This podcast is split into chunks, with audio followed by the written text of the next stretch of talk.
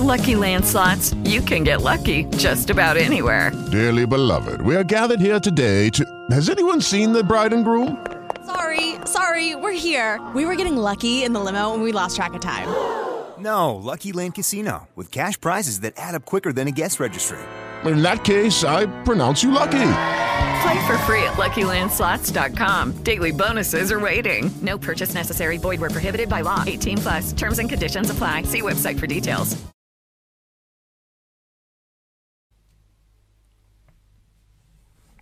Leonardo da Vinci. Stasera ci troveremo quindi a parlare di Leonardo da Vinci.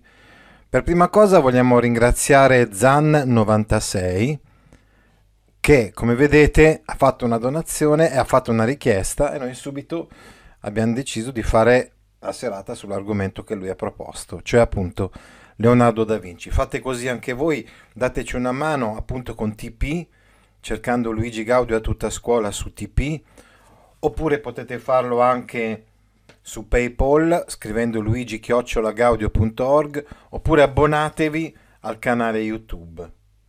Leonardo da Vinci.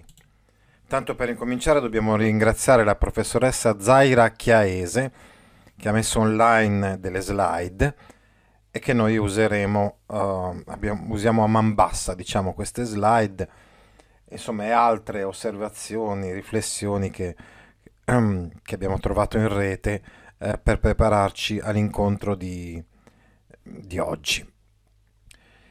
Ecco, la professoressa ha inserito l'autoritratto di Leonardo, che è un disegno a sanguigna su carta, una specie di matita su rosso, ecco. Ah, scusate anche qua, magari la mia approssimazione.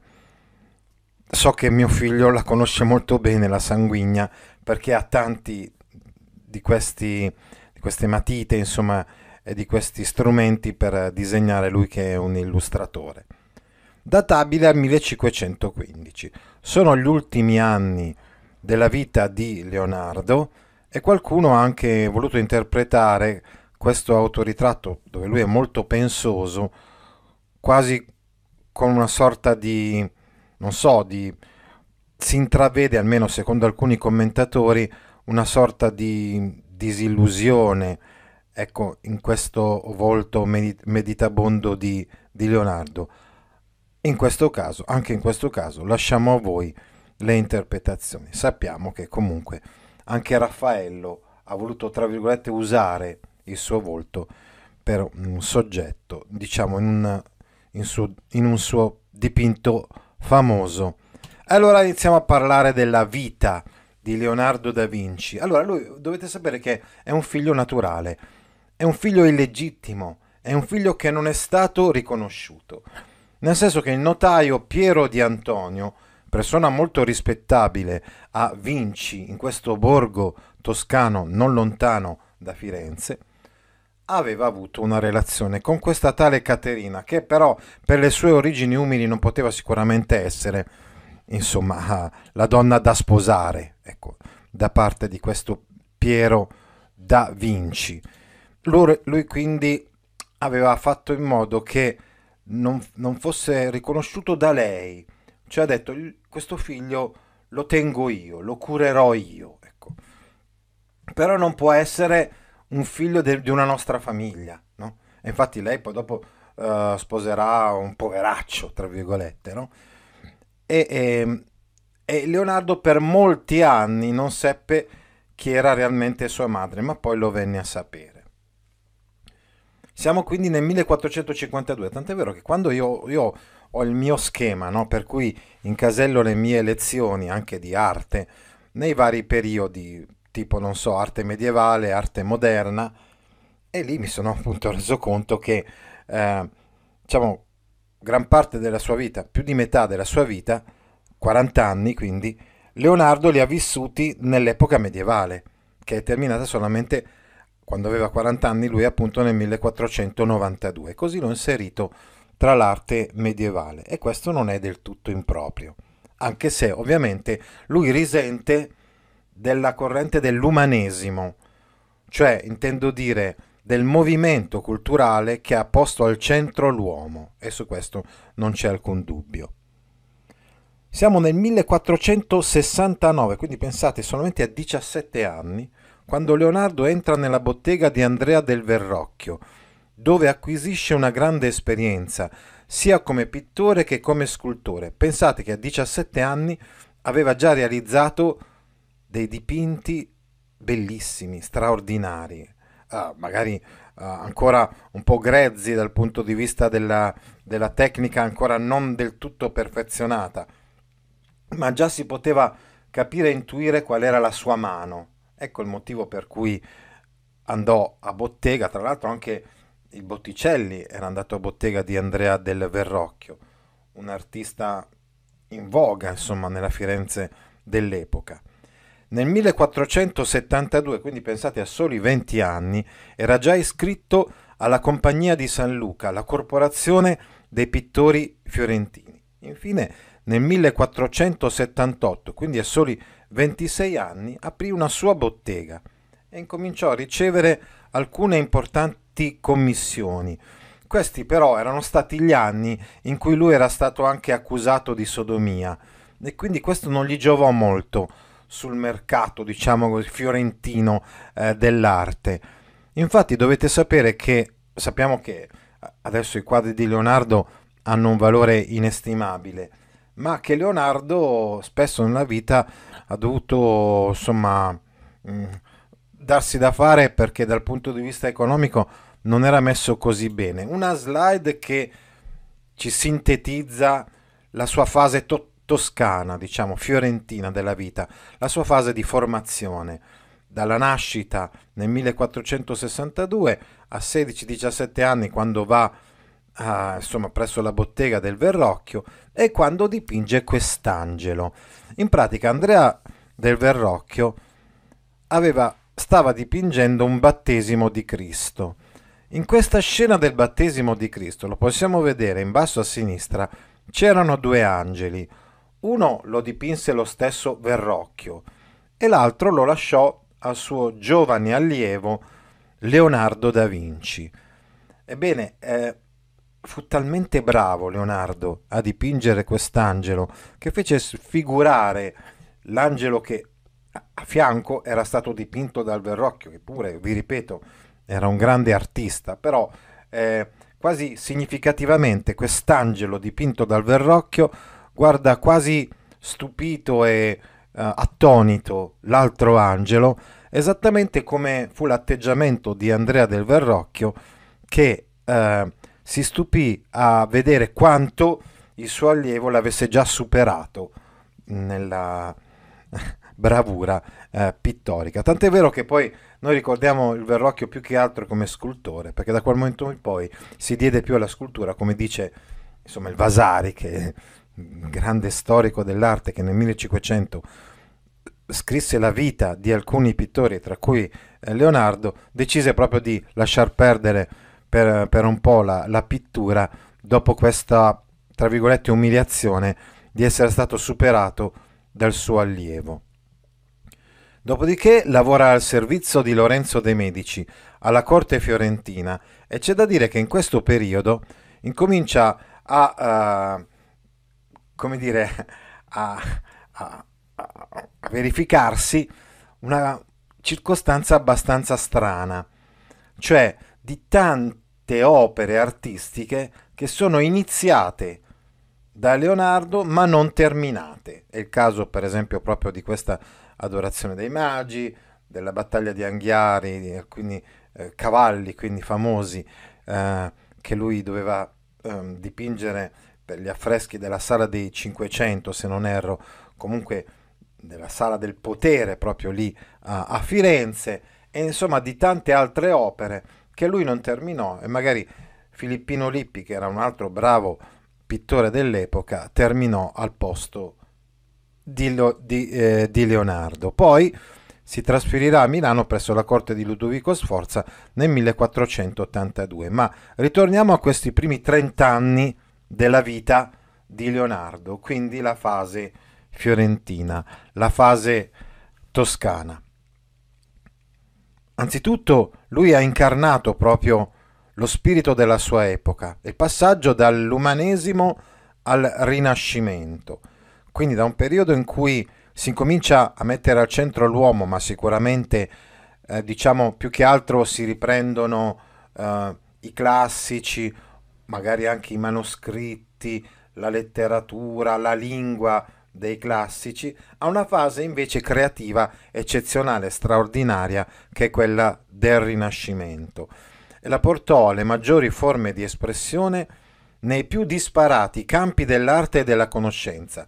Infatti lui ha la caratteristica di essere poliedrico, non è solo pittore, disegnatore, tantissimi disegni che lui ha realizzato, di per sé li realizzava più per preparare, per se stesso, scultore, questo però in uh, via quasi de, del tutto eccezionale, insomma.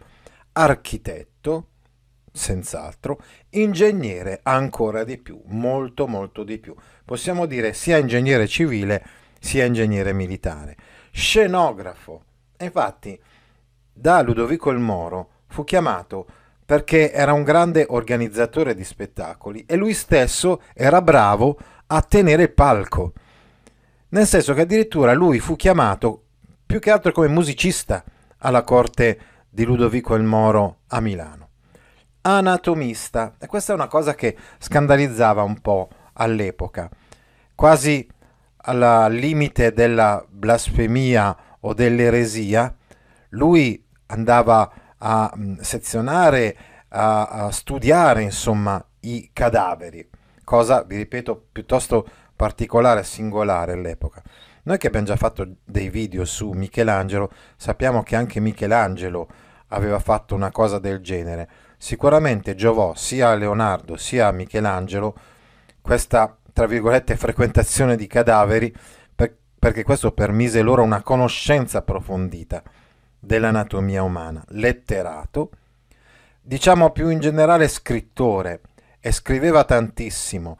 Le cose che dovevano essere dagli altri le scriveva da sinistra verso destra, ma siccome lui era mancino, la maggior parte dei suoi scritti, che faceva per se stesso, quindi dei suoi codici, tra cui il famoso codice atlantico conservato nella Pinacoteca Ambrosiana di Milano, erano scritti da destra verso sinistra, in modo speculare, quasi ci risulta più facile leggerli appunto con una sorta di specchio, no?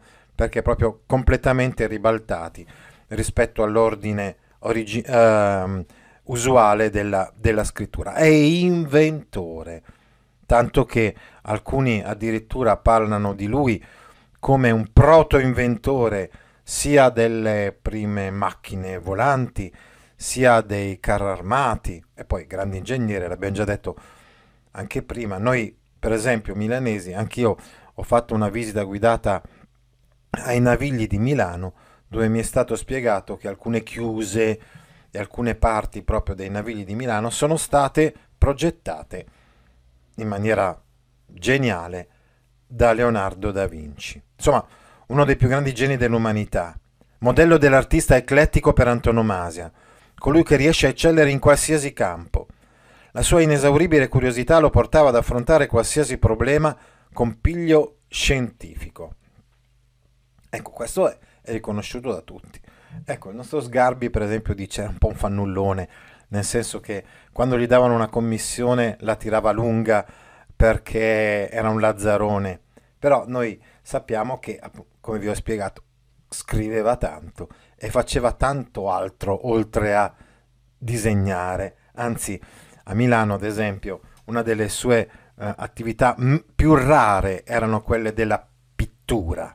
Lasciato pochissimi quadri, o- oltre al cenacolo ben poco, insomma, a Milano, proprio perché si dedicava ad altro, ma non stava inattivo, eh, come dice Sgarpi.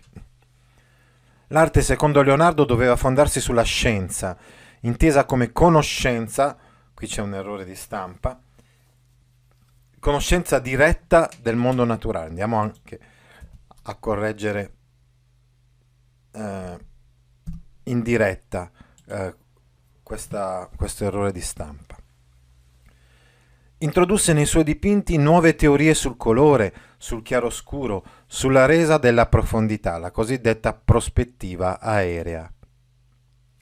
era più un aristotelico che un platonico e infatti non la pensava come Raffaello che aveva l'utopia di poter mh, mm, realizzare le idee, cioè anche mettere sulla carta, le, eh, quindi sulla, sulla, tela meglio, eh, le idee. No, lui era più un neo-aristotelico, comunque interessato alla materia, alla realtà terrena. Anche se poi alla fine, come vi stavo spiegando, Raffaello uh, dipinse proprio, uh, usò il, vol- il, volto di Leonardo per, per ispirarsi nella pittura del, del, volto di Platone, nella famosa scuola di Atene. Ecco, che cosa scrive per esempio Leonardo? Diranno i presuntuosi che per non, ave- non avere io lettere non posso ben dire quello di che voglio trattare. Ecco, studi un po' irregolari, quelli suoi, l'abbiamo già spiegato, che insomma non è stata così un'infanzia così facile per lui. Per esempio, il notaio uh, prediligeva i suoi fratelli, eh, scusate, volevo dire i suoi figli riconosciuti rispetto a Leonardo. Però, uh, poi l'abbiamo detto, qualcuno lo definisce un letterato, di sicuro ha scritto tanto in realtà. Ma lui in questo testo dice, diranno i presuntuosi che per non avere io lettere non posso ben dire quello di che voglio trattare. Or non sanno questi che le mie cose sono più da essere trattate dall'esperienza. Ci sembra quasi di leggere un testo di Galileo, che come ben sapete predilige la realtà, no? che d'altrui parola, la quale esperienza fu maestra di chi bene scrisse, e così per maestra la piglio, e quella in tutti i casi allegherò, cioè prenderò a testimonianza, a dimostrazione della bontà di quello che faccio. Ogni tanto vado a controllare a questo punto se funziona il microfono.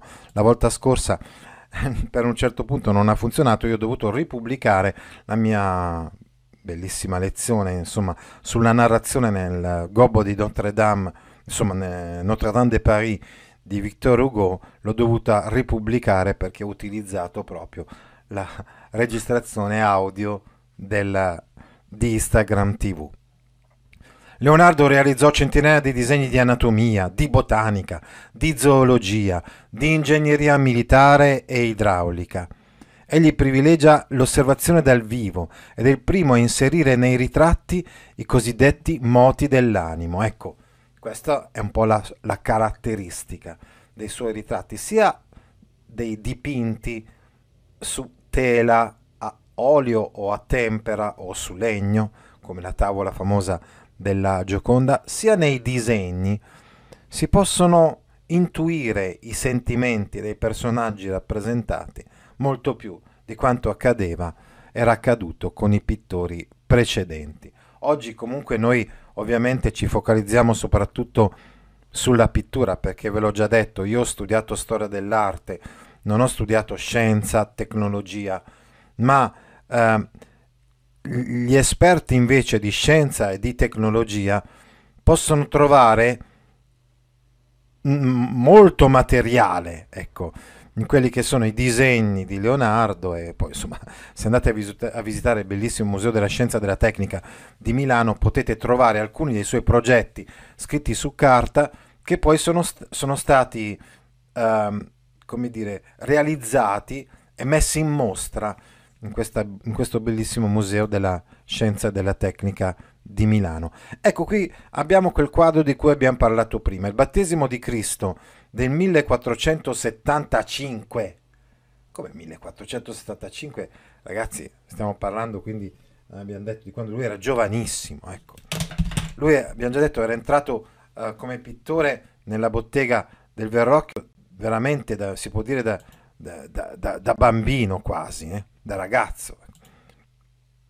Questo è il, il, dicevamo, il battesimo di Cristo del Verrocchio. Lì aveva studiato la prospettiva, l'anatomia, il disegno.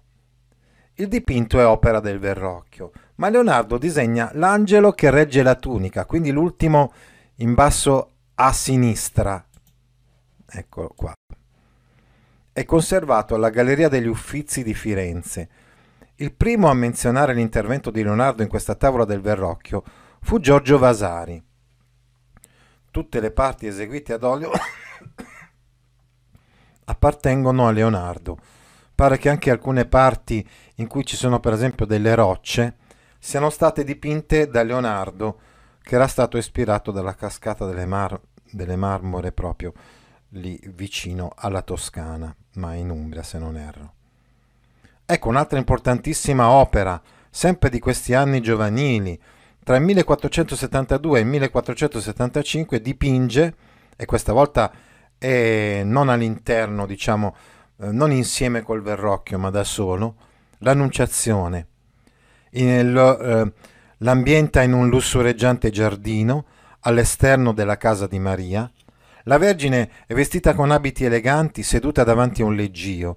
All'arrivo improvviso dell'angelo, Maria ferma con la mano destra le pagine del libro, come a evidenziare l'attenzione, la concentrazione, perché ha capito che adesso incomincia un incontro importante, che stava incominciando un incontro importante, e alza la sinistra come in un segno di accettazione, quindi come per rappresentare il suo fiat, si faccia la tua volontà. Leonardo, illustra nei minimi dettagli lo scenario natura, naturale e l'insieme del tappeto fiorito, gli alberi e le montagne, che sottolineano l'infinita varietà del creato, sempre più sfumati man mano che ci si allontana, man mano che le montagne appaiono eh, lontane. E questa lontananza è resa, questo lo saprete sicuramente, lui era molto affascinato dalla, da questi studi anche scientifici sulla resa della prospettiva aerea, ne abbiamo già parlato. Un'altra delle sue opere giovanili è la Ginevra de' Benci, un dipinto realizzato tra il 1474 e il 1476, dipinto in occasione delle nozze di Ginevra con Luigi di Bernardo di Lapo Niccolini.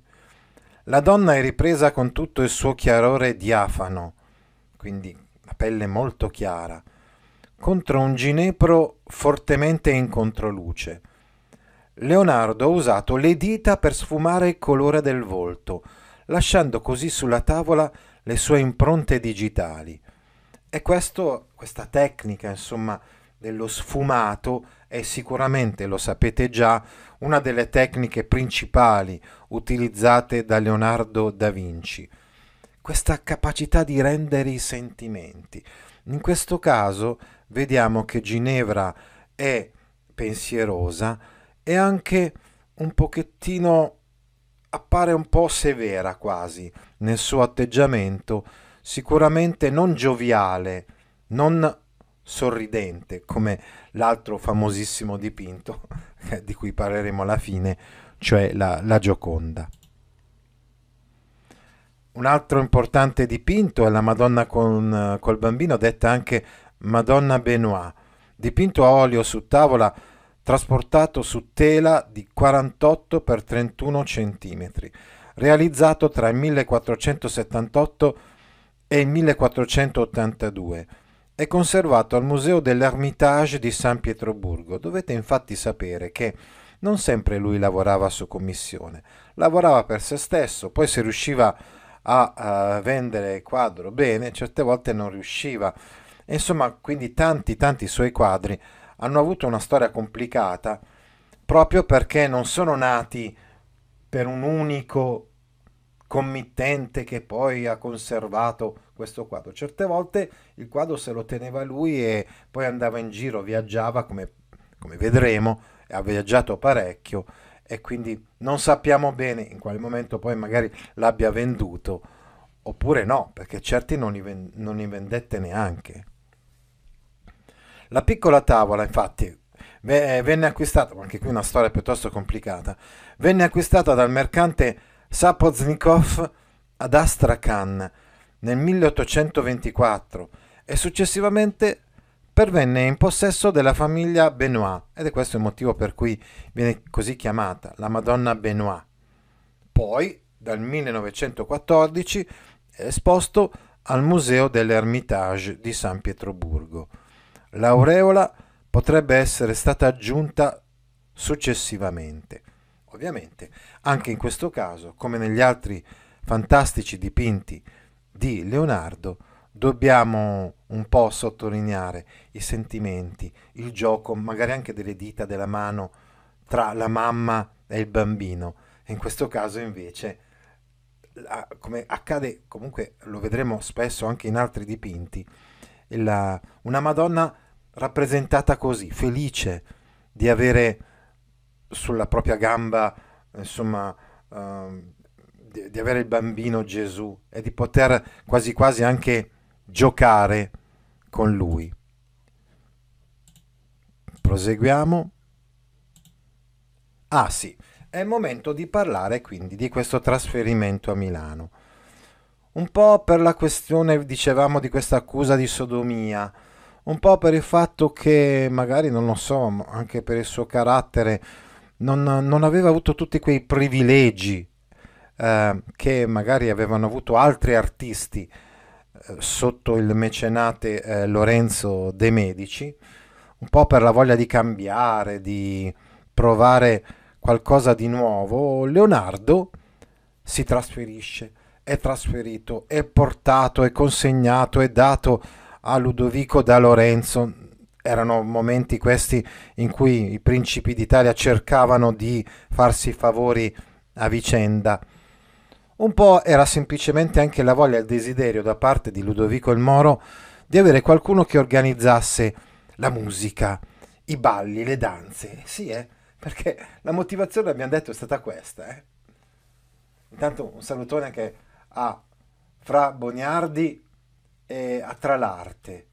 Ah, ecco, sì, eh, le, le opere di cui ho parlato finora sono state il famoso battesimo di Cristo dipinto da Verrocchio soprattutto, e poi solo l'angelo da Leonardo, poi abbiamo parlato del, di alcuni quadri come la sua Annunciazione, la Ginevra dei Benci e la Madonna col bambino, la Madonna Benoit.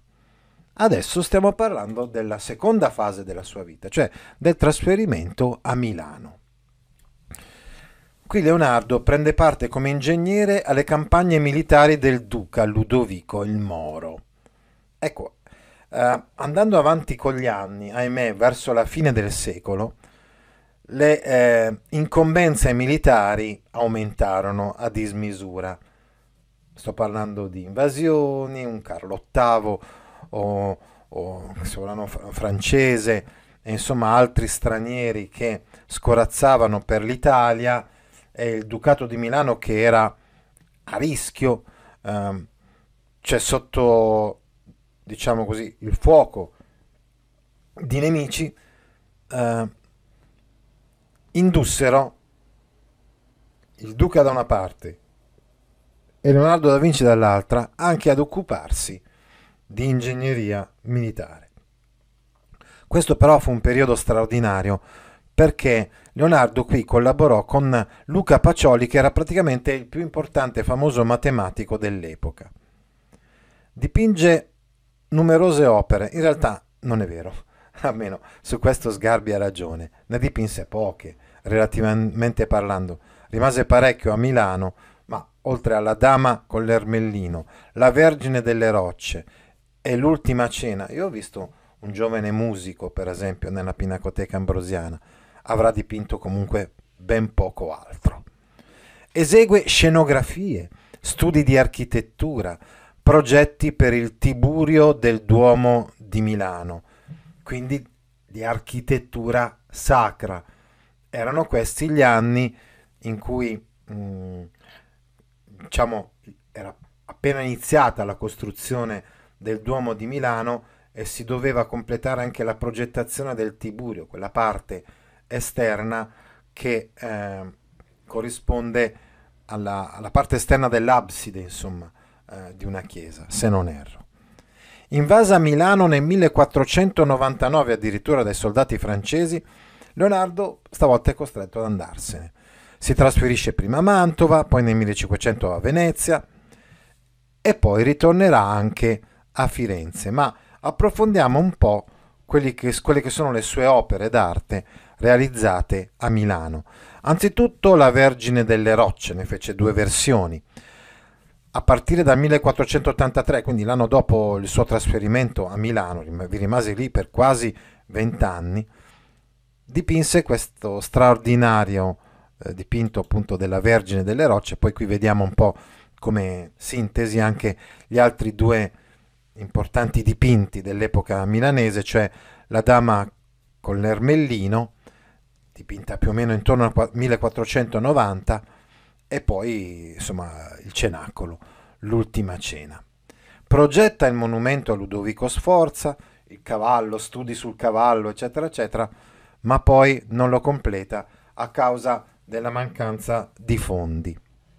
Ecco, ma parliamo adesso della Vergine delle Rocce, il primo grande dipinto milanese.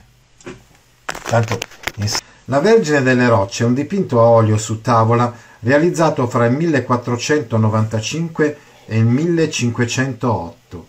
È conservato al Louvre di Parigi, che fu commissionato a Leonardo il 25 aprile 1483 dai fratelli De Pedris. Di questo quadro esistono due versioni. La seconda di queste versioni è conservata a Londra. E allora andiamo poi andremo a vedere anche la seconda versione. Il dipinto racconta l'incontro tra San Giovanni e Gesù, ancora bambini. Le figure si integrano perfettamente con il paesaggio grazie all'effetto atmosferico che sfuma i colori e i contorni formano una piramide. Ecco, vedete Maria al centro, al vertice di questa piramide. Le figure sono collegate tra loro con una successione di gesti e di sguardi carichi di significati simbolici e questo è già una, una caratteristica che abbiamo già sottolineato ed evidenziato.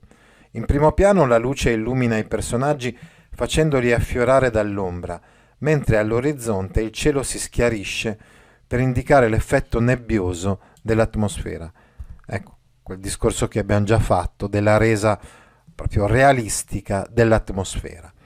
L'opera venne commissionata negli anni Ottanta da una confraternita maschile di Milano, ma Leonardo poi realizzò una seconda versione del dipinto oggi a Londra, terminata nel 1508, che pur essendo molto simile nell'impostazione generale, presenta alcune varianti nella composizione, nel, te- nel tentativo di renderne forse più chiaro e accessibile il significato.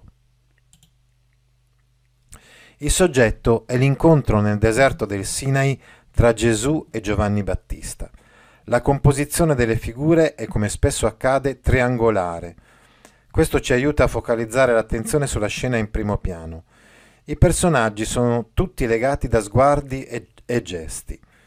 Una delle grandi innovazioni che porta Leonardo in, pi- in pittura è la prospettiva, abbiamo detto prospettiva aerea, detta anche prospettiva a volo d'uccello, che possiamo notare soprattutto nello sfondo del dipinto.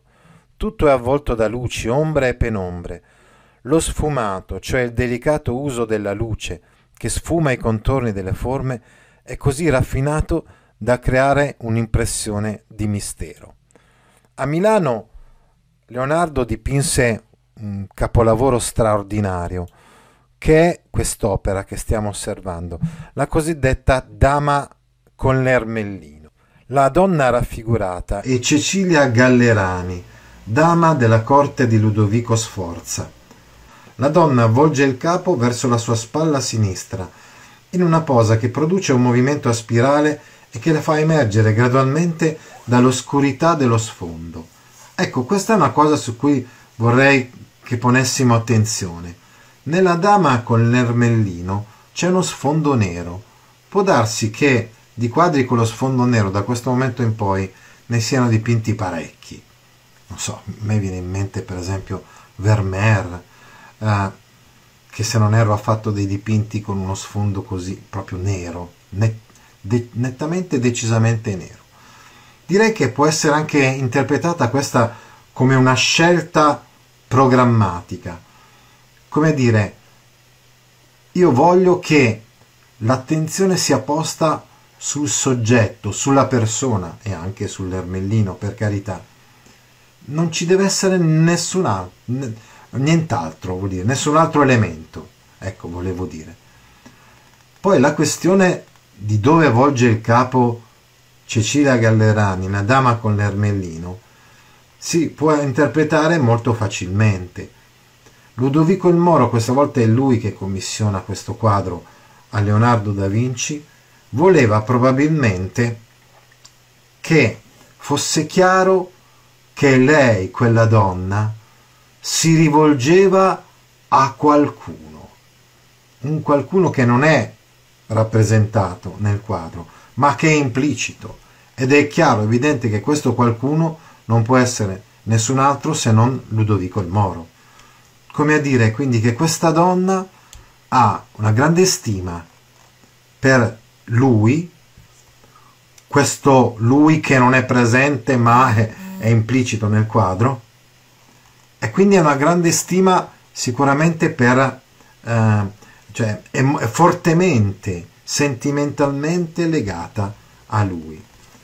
Ecco, l'abbiamo già detto, è possibile eh, vedere cose di questo genere anche in altri pittori. Eh, quello che spesso rappresentano loro, delle donne, è un rapporto di amore privilegiato che non sempre corrisponde ad un amore matrimoniale. Nel trattato di Leonardo, trattato di pittura, egli sosteneva che un bravo pittore deve saper distinguere due cose, l'uomo e i suoi pensieri. Attraverso i gesti e i movimenti del corpo, i personaggi possono manifestare le proprie emozioni, in base anche alle teorie della fisionomica. In un certo senso, una donna bella può rappresentare anche una purezza di sentimenti. Ci sembra di poter interpretare così questo quadro di Leonardo. Cioè una donna che ama, una donna che si fida di un uomo, un uomo che è perfetto, forse l'Ermellino potrebbe rappresentare esattamente questa, questa perfezione. Il dipinto olio è stato realizzato tra il 1488 e il 1490 ed è conservato per via di quei percorsi tortuosi della storia. Intanto un salutone al Paco, grande, grandissimo maestro chitarrista. Dicevamo che per questi percorsi tortuosi è arrivato alla fine in Polonia, probabilmente presso la, la, una famiglia nobile polacca.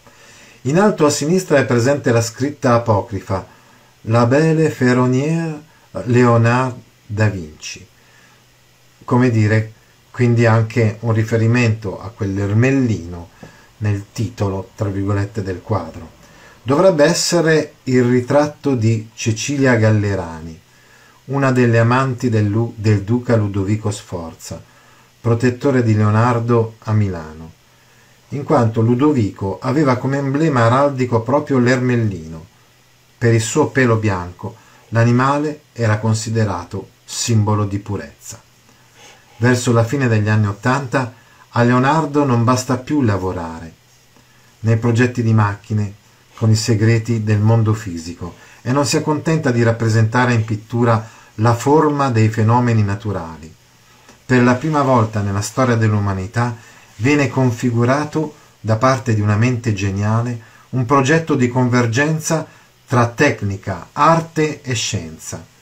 Ecco, io ho anche banalizzato fino adesso alcuni dei percorsi artistici e culturali di Leonardo da Vinci. Dicevo che è un po' banalizzato, ma in realtà per Leonardo non sono cose così separate fra di loro, modi magari per sbarcare il lunario o per guadagnare qualcosa, ma fanno parte di un grande progetto, perché lui non trova contraddizione tra l'arte, potremmo dire quindi, se vogliamo, quello che è l'universo umanistico ecco, del, del sapere dello scibile umano e la scienza, compresa poi la tecnica, quindi la, l'utilizzo della scienza ai fini pratici. Er, erano campi che erano sempre stati un po' in contrasto fra di loro. L'ho già detto che, uh, anche prima che ancora uh, con l'umanesimo sembrava decisamente prevalere l'asse umanistico rispetto a quello scientifico-tecnologico Con Leonardo siamo già Leonardo è una sorta di iniziatore, se vogliamo, del Rinascimento. Siamo già nel Rinascimento, un periodo creativo in cui non si trova assolutamente più contraddizione fra quella che è l'arte, la letteratura da una parte e la scienza e la tecnica dall'altra. Ecco, lui, tra l'altro, abbiamo già detto, frequenta matematici e eh, era andato anche a studiare all'Università di Pavia, una città a cui sono molto legato visto che sono dirigente scolastico a Belgioioso in provincia di Pavia. Un esempio di cultura enciclopedica la sua. Si appassionava a tutte le discipline. Questo disegno fu proprio realizzato, il cosiddetto uomo vitruviano, disegno del 1490, in seguito a questi suoi studi presso l'Università di Pavia e dimostra la convinzione derivata dall'umanesimo che l'uomo sia misura di tutte le cose, ossia il, al centro dell'interesse culturale del Rinascimento. Leonardo ci mostra un rapporto tra il corpo umano e la geometria, inserendo la figura in un cerchio e in un quadrato. In un certo senso riprende alcune teorie classiche, non so se avete in mente il canone di Policleto e quindi relative a quella che è la perfezione dell'essere umano. Gli studi di Leonardo sono appuntati su taccuini che portava con sé e su cui scriveva note per se stesso. Non avrebbe mai pensato che questi poi taccuini, questi codici, eccetera, fossero uh, letti da altri. 4.000 fogli sono raccolti in vari codici, i più importanti sono il codice atlantico con studi di ottica, meccanica e biologia, il codice sul volo degli uccelli e i quaderni di anatomia. Inoltre è famoso il suo trattato sulla pittura in cui spiega la tecnica dello sfumato e della prospettiva aerea. Ecco qua alcuni disegni tratti dal codice atlantico.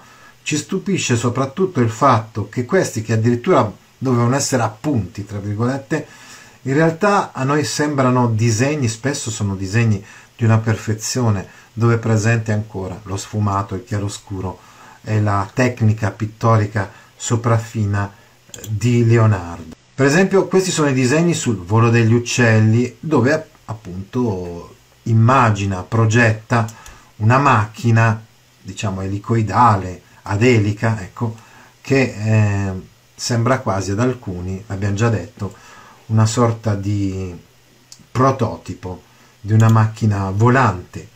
Poi disegni sull'anatomia, accanto ai disegni riflessioni sull'anatomia, scheletri, ossa, eh, teschi, eh, ossa delle, delle mani, movimento del corpo.